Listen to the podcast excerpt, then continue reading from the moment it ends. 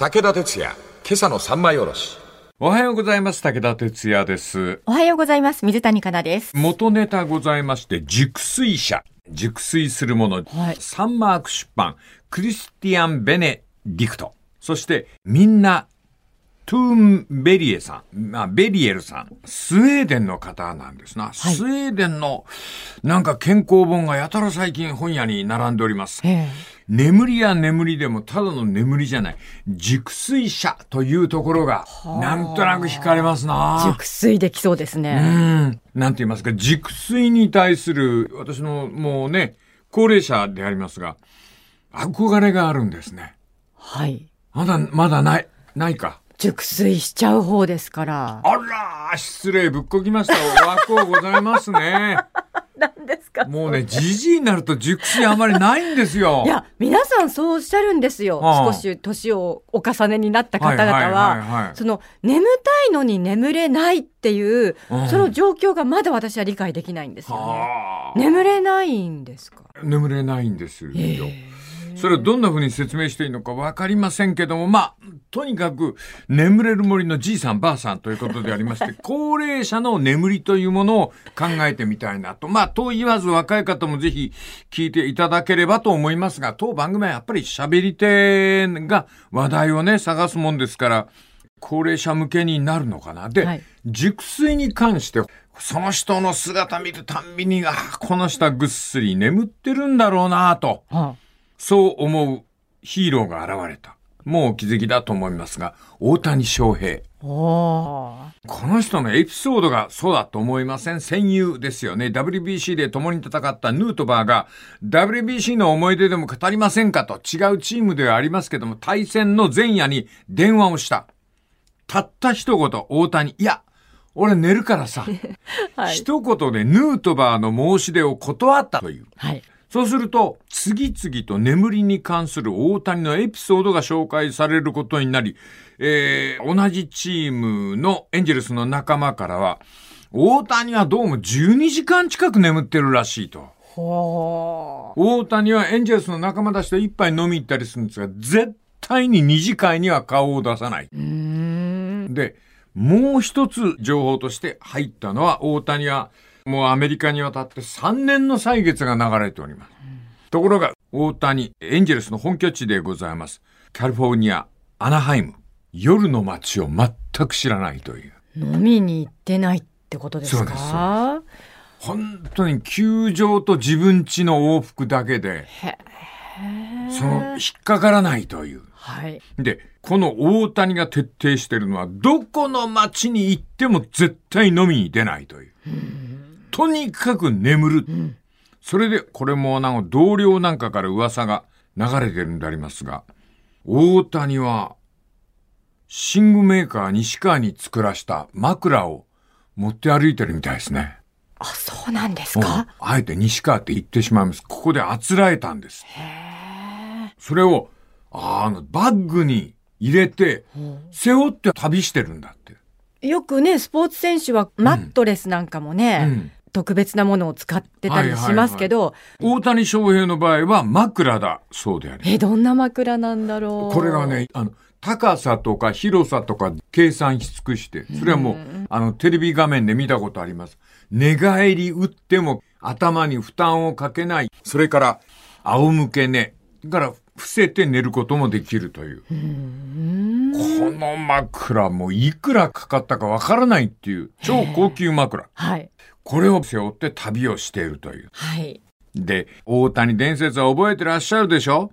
ダブルヘッダーで2試合あるんですよ、1夜。間の休憩40分ばっか。そうなんた1試合目ではピッチャーやって投げといて、2試合目4 40分休んで、2つ目の試合で2本ホームラン打ってるんですよ。すごいすごいですよね。な。はい。かのアメリカの方々がこのお大谷翔平、ユニコーンというニックネームをつけまして、地上の生き物ではないのではないかと疑うという。それもこれも大谷は徹底した熟睡者。眠るっていうことをものすごい大きい目標にしているのではないかということでありますな。はい。えー、高齢という加齢の途上におりますとですね、年を取るという坂道に立っておりますと、熟睡とは遠い眠りでございまして、夜中におトイレとか言ってトイレ起きなきゃいけないし、それは、あれですか？うん。起きちゃったからトイレ行こうかなっていうんではなくて、尿意を催して目が覚めてしまう。どっちかわかんない。あ、そうなんですか？なんか、なんかその接点は難しいやう。んで、おトイレに行って、その用を足すわけでございますが、だらだらだらだら。あ、そうですか。本当にね、水道管の故障みたいなね、はい。ちょぼちょぼちょぼちょぼ。勢いがないってことです勢いが全くない。じょろじょろじょろじょろ。それで、やっと絞って、出て行こうとして、残ってるかなって言いながら舞い戻ると、またじょろじょろじょろじょろ。残尿感。残尿感ってすごいんです。へえ。うんとにかくそんな二度起き、三度起きの時、思い出すのは10代のあの朝ですよ。はい。膀胱にパンパン尿が溜まって、はい。起きた瞬間に行かなければっていうのと、全身全部新品。本当に磨き上げたような細胞で、おトイレに行くとあの、目覚めた朝の爽快感。はい。というわけでございまして、今週ですね、眠れる森のじいさんばあさん、高齢者の快適な眠りの理想を目指して進めたいと思います。武田鉄矢、今朝の三枚おろし。あ、そうですか。おはようございます。武田哲也です。おはようございます。水谷香奈です。かなさんが熱心に聞いてくるもんに、ちょっとはい話しており、あの、沢口靖子さんが出た回のゴジラ？ゴジラ。えー知らなかったですさスマートフォンでその回のあのゴジラを弾くと、はい予告編の私が出てくるみたいなんですね。アップされてるんですね。哲也さんのシーンがうんうん。え、見てみます、今度。はい、はいはい。チャンスがありましたら。さあ行きましょうね。じいさんばあさんの熟睡に関しまして学んでいこうという今週でございます。大谷翔平というあアスリートが活躍しております。この方はどうも熟睡という極意を知っているという。はい。大谷の行動を見ていればこの中に熟睡、その何か発見があるはずでございます。ごめんなさい。話が横道にそれましたが、はいさあ戻りましょうね。はい本の方、熟睡者、サンマーク出版より出ております。ベネディクトさんと、おそれからトゥイン・ベリエルさんという方がお書きになった本であります。はい。両者は神経学のお博士でございまして、眠りの研究をなさっている。眠りって皆さん、構造が複雑なんですよ。そら考えてみてください。これだけ用心深く生きてる人間が用心するのを忘れてコロッと意識をなくすわけで。そうですよね。ああ、こら、こんな風にコロンコロン寝てたら、もう昔だったらとっくに食い殺されておりますよ。はいさあ、国際的な調査の結果から見てまいりましょう。良き睡眠の国は世界中どこにあるか。フィンランド。ここが熟睡者の多い国。へ大体皆さんどのくらいお眠りになるか。7時間35分。え。おー。で、えー日本はと言いますと、6時間35分。だからこのスウェーデンの方々に対しては短い。皆さん方もうちょい眠った方が、若い方もね、眠った方がいいみたいであります。さあ、それでは眠りについて学び直しましょう。眠りというものは起きている世界とは別世界に自分を置かなければならないと。はい。脳というのが頭のてっぺんにありますが、はい。この脳が、なんていうのかな、いろんな世界を持ってるんですよ。脳の中にいろんな世界があって、その世界が相互に連絡を取り合うというネットワークで日頃の出来事を処理している。で、はい眠くなりますと脳波は緩くなります。えネットワークでこの連絡を取り合うということは静まりまして、えーこの脳波の振動数は静かになっていきます。で、この時、睡眠モードへ素直に切り替えられない。これが不眠の原因でありまして。はい。えー体は眠ろうとするんですけど、なんか今日は眠れねえなとかって思うと、んその兆候として足がピッって痙攣したりする。あれ葛藤なんです。体は眠ろうとしてるのに脳は寝るなと命令するとき、配線違いであの、自分で正直って驚いたりなんかしますよね。ピクッとしますよね。そうそうそう。あれ、あれが起きる。それはあ、葛藤してるなと思ってください。はい。人間はまず眠り始めますと、浅い眠りに落ちます。浅いながらも長い眠り、5分ぐらいで入っていく。で、この時、ゆっくりと脳波と睡眠防水波、防水っていうのは防水系、レモンの形。山の浅いレモンの形の脳波が出る。これが視床というあの脳の部位から大脳皮質へ、つまり眠るっていうことも、あの、連携、脳の中の連携がうまくいって眠るんですよ。リズミカルな脳波、えー1秒間に10から15ヘルツの波で、この波が、面白いですね。こんなことやってるんですね。この波が何をしてるかというと、あの、もう波と考えてください。はい。あの、足元を、渚の波があなたを洗ってる。ジャポおン、ージャポンって。はい。で、この波は一体なんでそんなことしてるかっていうと、今日一日で忘れていいことと忘れてはいけないことを仕分けしてるんだって。へえ。そして、すごく面白いのは、このレモン型の脳波がいっぱい出る人ほど、運動能力が発達するんだって。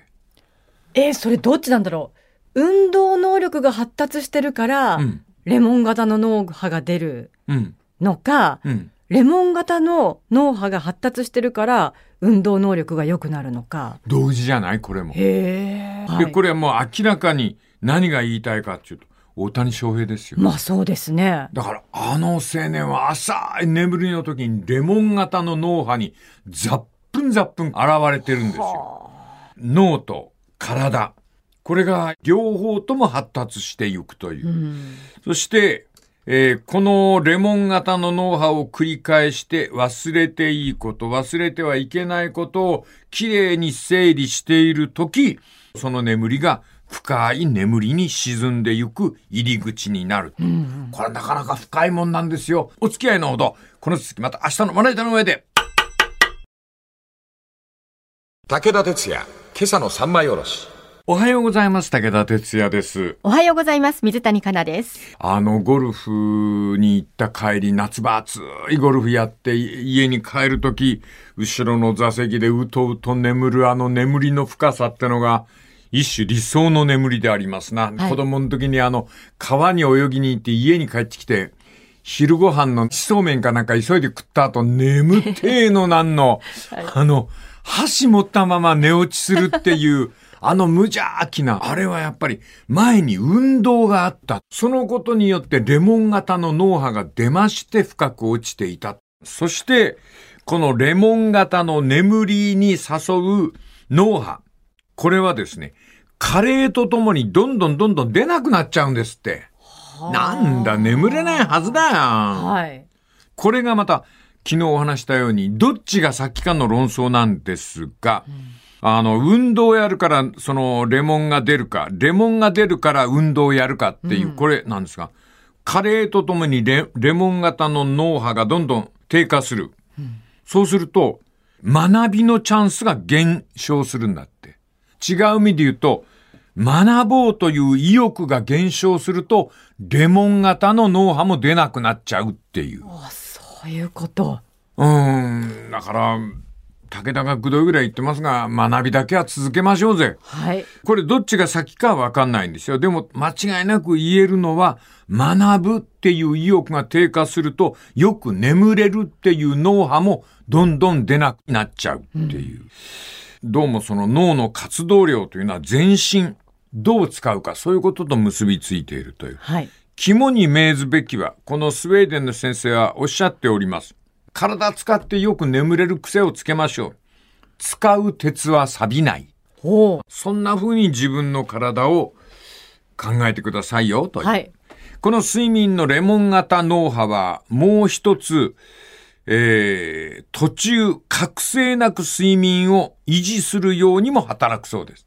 だから、年取ると、なるほど、このレモン型が出ないんで、ささやかな尿意で起こされたりするもんらしいですな。はい。つまり質の良い睡眠に寄与する。最初はレモン型が出てゆっくり深い眠りに降りていくんですが、ある程度の深さまで来ますと、今度は名前だけやややこしいんですけど、K, K コンプレックスでいいのかな、はい。とにかく上下に大きい大波の脳波が出るようになるんですって。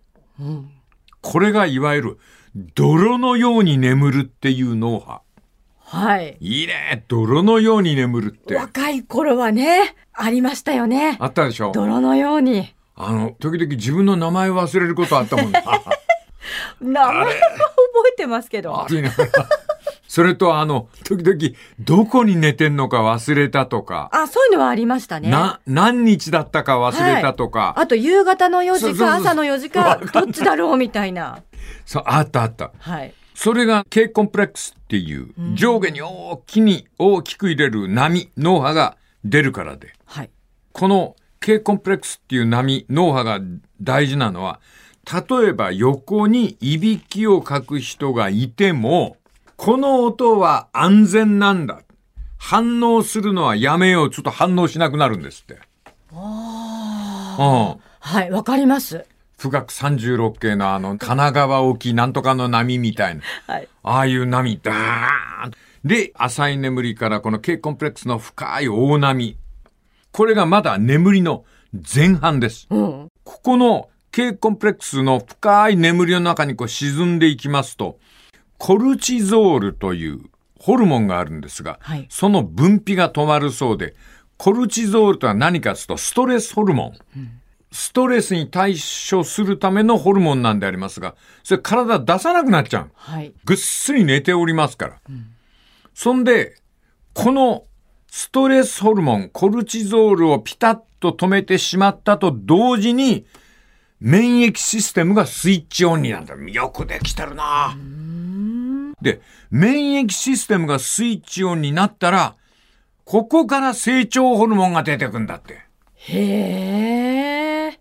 よくできてるよね。心配事しないように、全身の施錠、ちょっとでも開けたらサイレンが鳴るというような、そういう警報音が鳴るような免疫システムがスイッチオンになって、免疫システムがスイッチオンになったら、安心して成長ホルモンが出るという。はい。この間、心拍、血圧も急速しておりまして、もうまさしく交通量が少なくなってきたのを確認して、夜間道路工事が開始という。で、このレモン型脳波と上下の深い細い脳波は協力して、その人を熟睡へ誘います。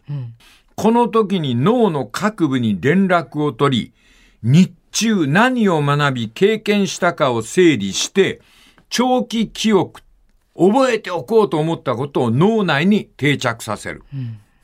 あの、あれですよ。自動車教習所の、あの、実習時間ですよ。はい。あの自動車になれるために、3時間も4時間も乗ってたら逆効果で疲れちゃうだけ。だから最大やっても2時間だけって決まってるでしょ。はい。それは眠って記憶を体に定着させる。その時間がないと定着しないからだよ。あ、そうなんだ。この辺巧妙でございまして、熟睡ってのはいろいろあるんですな、理屈が。お付き合いのほど。武田鉄矢、今朝の三枚おろし。おはようございます。武田哲也です。おはようございます。水谷香奈です。睡眠のパターンであります。レモン型の脳波に導かれて、気持ちのいい眠りからストーンと深い泥のような眠り、熟睡へと誘われると。なぜ熟睡が必要かというと、脳内の記憶の整理なんですって。はい。で、長期記憶、長く覚えておかなければならないことを脳内に定着させる、あるネットワーク、その記憶の倉庫みたいなところに定着させるためには眠りが必要だっていう。で、この長期記憶をきちんと貯めておくっていうのと、もう一つ同時に覚えなくていい余分な記憶に関しましては、眠りの間に消去していくんですって。ほこれによって記憶の中を整理する。う。はい。きちんと覚えておくこと。さっぱりと忘れること。これを眠りの間にやるんだって。脳が。そのために眠りっていうのは必要で。はい。加齢によって眠りが浅くなる原因の一つ。何より消化吸収の早い夕食。これが必要です。ほう。糖類、脂肪酸、タンパク質の消化っていうのは時間がかかる。そうすると、体に残業をさせるという。これはもう年取ると感じる。あ、そうですか。あの、もう随分前のことですよ。何年か前の60代の半ばぐらいだったかな。コーセスさんたちと福岡でイベントがあったんで。はいだからもう、博多のそのコンサート主催者が肉屋さんに案内するわけよ、俺たちを。でそこの肉料理がすごくて、あの、しゃぶしゃぶが前菜なのよ。しゃぶしゃぶが前菜で、あの、メインディッシュ？はい。これがすき焼きなのよ。本当に？うん。それで、お酒のあてが、あの、ミディアムで焼いたお肉なの。そんなん知らねえからさ、はい。もう肉ってバカ喜びする世代なもんで、はい。そのおつまみの肉から食って、その次にしゃぶしゃぶ来たもんで、やったやったで、はい。そうしたら、これまだ、あの、前菜ですよって、メインディッシュはこちらです。おすき焼きじゃんって言うんで、生卵、生卵って言いながら、おそらくあれで500ぐらい、500以上いったかもしんない。はい。500グラム？うん。わもう調子に乗ってるからバカだからね、飲んでっからさ、はそんであんだ、博多のいつも泊まるホテルに帰って眠ったらさ、え夢、牛肉の片足、あの、肉、はい。それが俺の腹の上に乗っかってんのよ。もう重たくてさ、あーあー、うんって、牛肉の片足が乗って、それで羽起きて、はい。お薬をコンビニまで買いに行った。腹が重たくて。つまりもう、全然間に合ってないのよ、その消化するスピードが。はい。これは何かというと、消化吸収、時間がかかるんです。だから、脂肪とかタンパク取りますと、眠りながら内臓は残業しておりますんで、うん。加齢によって眠りが浅くなる原因、それは夕食にいいものを食いすぎるっていう。これはね、私は俺は奥さんから仕込まれてるよ。もう言葉返せないけど、奥さんが作ってくれる夕食を食べると、一度目のお小水でトイレ行くとき、消化してるもんね。え、ってどういうことですか？ごめんね。母ちゃんの飯を8時から9時に食って、はい10時近くに寝るでしょ。はい。1回目のおトイレがだいたい1時から2時なんですけど、その時もう腹へっこんでんの。きちんともう消化作業が済んでるんです。うん、うん。しかもあまりご自宅でお肉など召し上がらないですよね。そうですね繊維質のものとか、繊維質です、うちは。さつまいもですとか。そうです、そうです。レンコンね。レンコン、ごぼう。はい。これはね、感じます。じゃあ体にいいんですよ。うん、まあ、それは認めるわ。お腹の上に牛の太ももが乗ったりしねえもんだ。で、ここまでがまだ眠りの半分。はい。大概10時過ぎに眠ると、あー2時過ぎぐらいに1回目が覚める。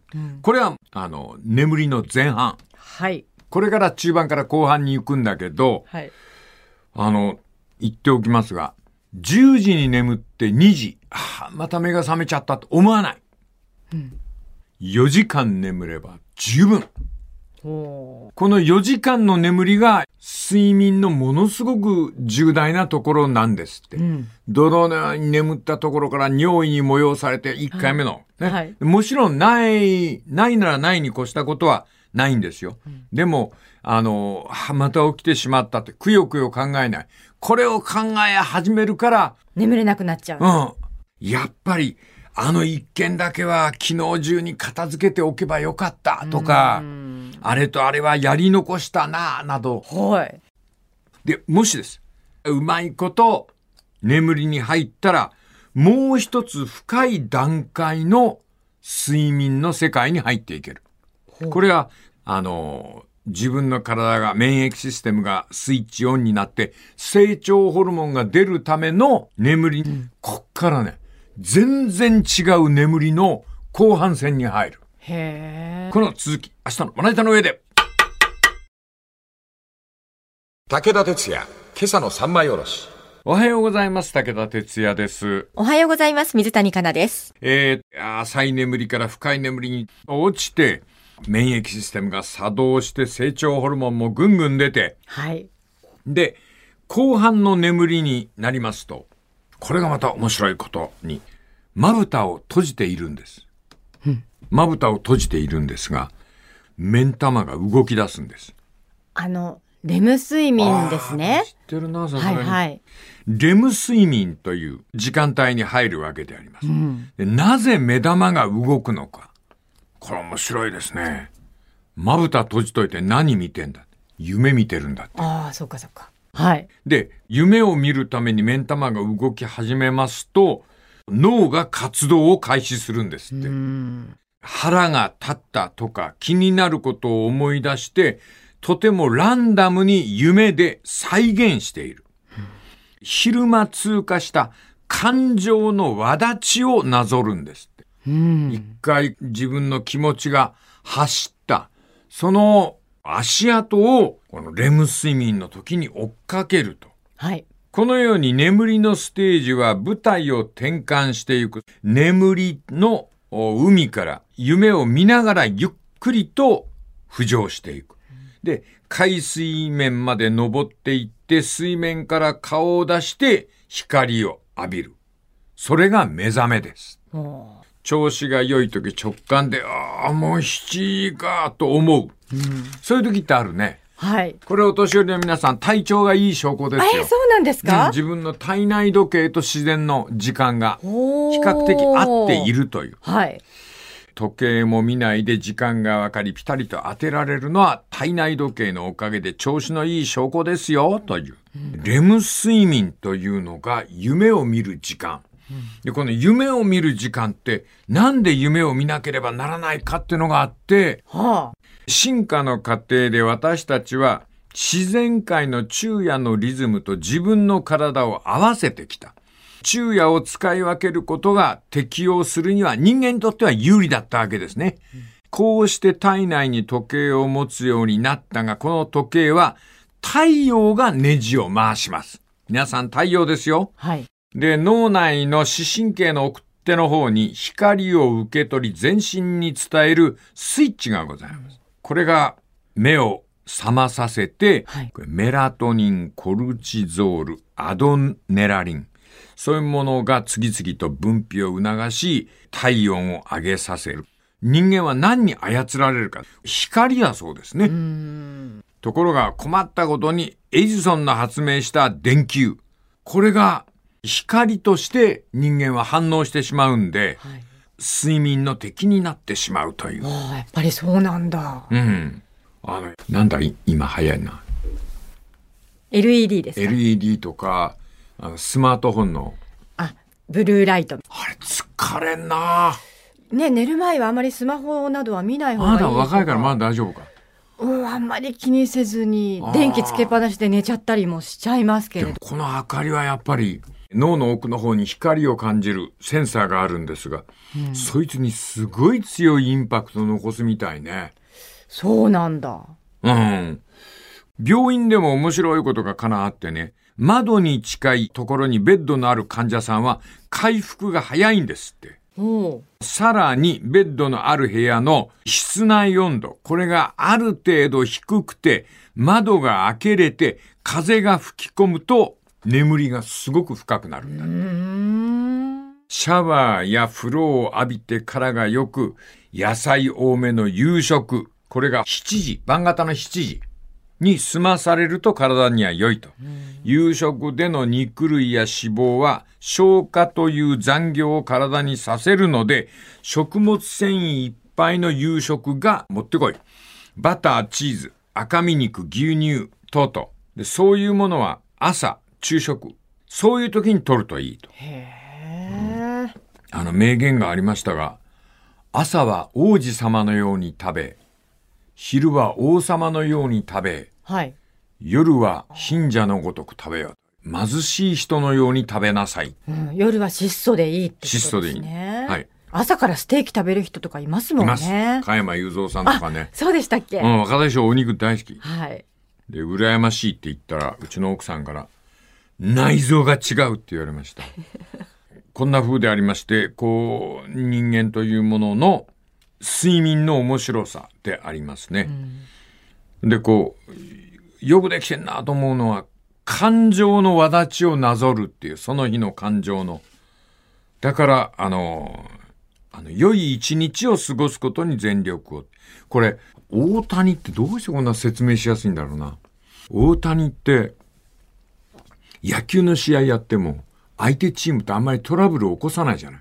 例えば、あの、フォアボールばっかり敵が投げ始めるってもう、大谷って嫌な顔しないのね。はい。睨んだりしないのよ。はい。なるべく目を合わさずに、その、歩き出すじゃない。はい。あれは、感情の輪立ちよ。あ、相手に腹を立てたり、なんだよ、歩かせんのかよって文句言ってると、夜眠る時に邪魔されますよって熟睡を。イライラしたり、ストレスが残ってる。そうそうそう。だから、あの、ちょっと10月、9月の事件だったかな、あの子、あの、もう体がダメだと分かったら、ロッカールームすぐはい引。き上げたって言うじゃない。はい。あれもぐずぐずしておきたくなかったのよ。きっとあの夜も彼はぐっすり眠ったんだろうと思うんだ。うん、うんぐっすり眠るために自分のマナーを鍛えてると思うと、熟睡のために何が必要なのか分かりやすくなったような気がいたします。また来週この続き続けたいと思います。